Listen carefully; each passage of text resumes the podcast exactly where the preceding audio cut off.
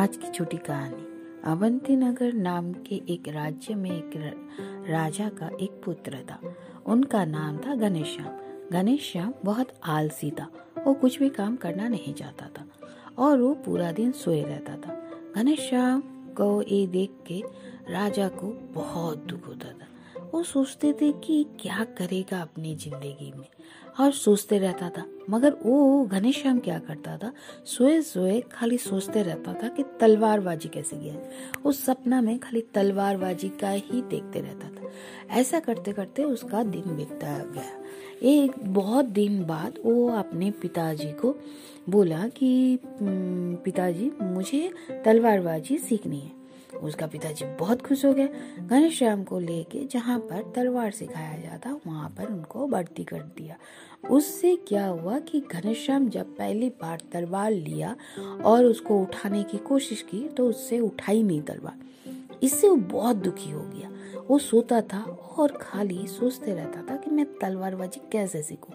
वो सोचते ही रहता था, सोचते ही रहता था और वो क्या किया जब तलवार फिर नहीं उठा पाया तो उस दिन वो दौड़ने लगा।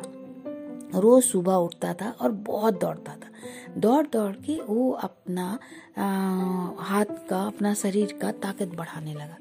रोज दौड़ता था रोज सुबह उठता था और दौड़ता था और खाली देखता था कि मैं तलवारबाजी कैसे सीख रहा हूँ। वहीं पर एक लड़की भी थी जो तलवारबाजी में बहुत अच्छा थी, बहुत अच्छा तलवारबाजी करती थी। इसको हर रोज चढ़ाते रहती थी कि तुमसे कुछ नहीं होगा।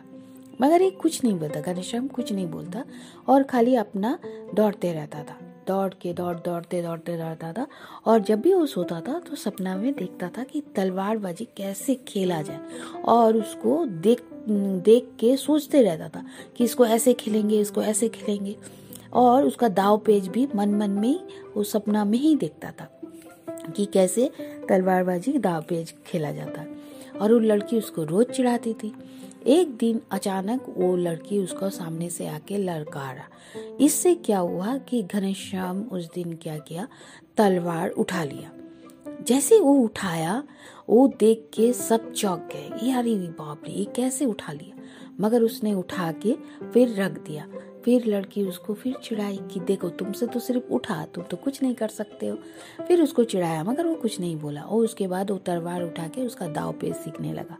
ऐसा करते करते कुछ दिन बाद और एक बार लड़की ने उसको चिढ़ाया इतना इस बार उसको थोड़ा बुरा लगा और उसने क्या, किया। जैसे तलवार उठाया और तलवार को हवा में चलाई, इतना ज़ोर से उसका आवाज़ हुआ कि धरती भी काँप गई। वो देख के सभा में सब कोई देखते रह गए, चौक गए।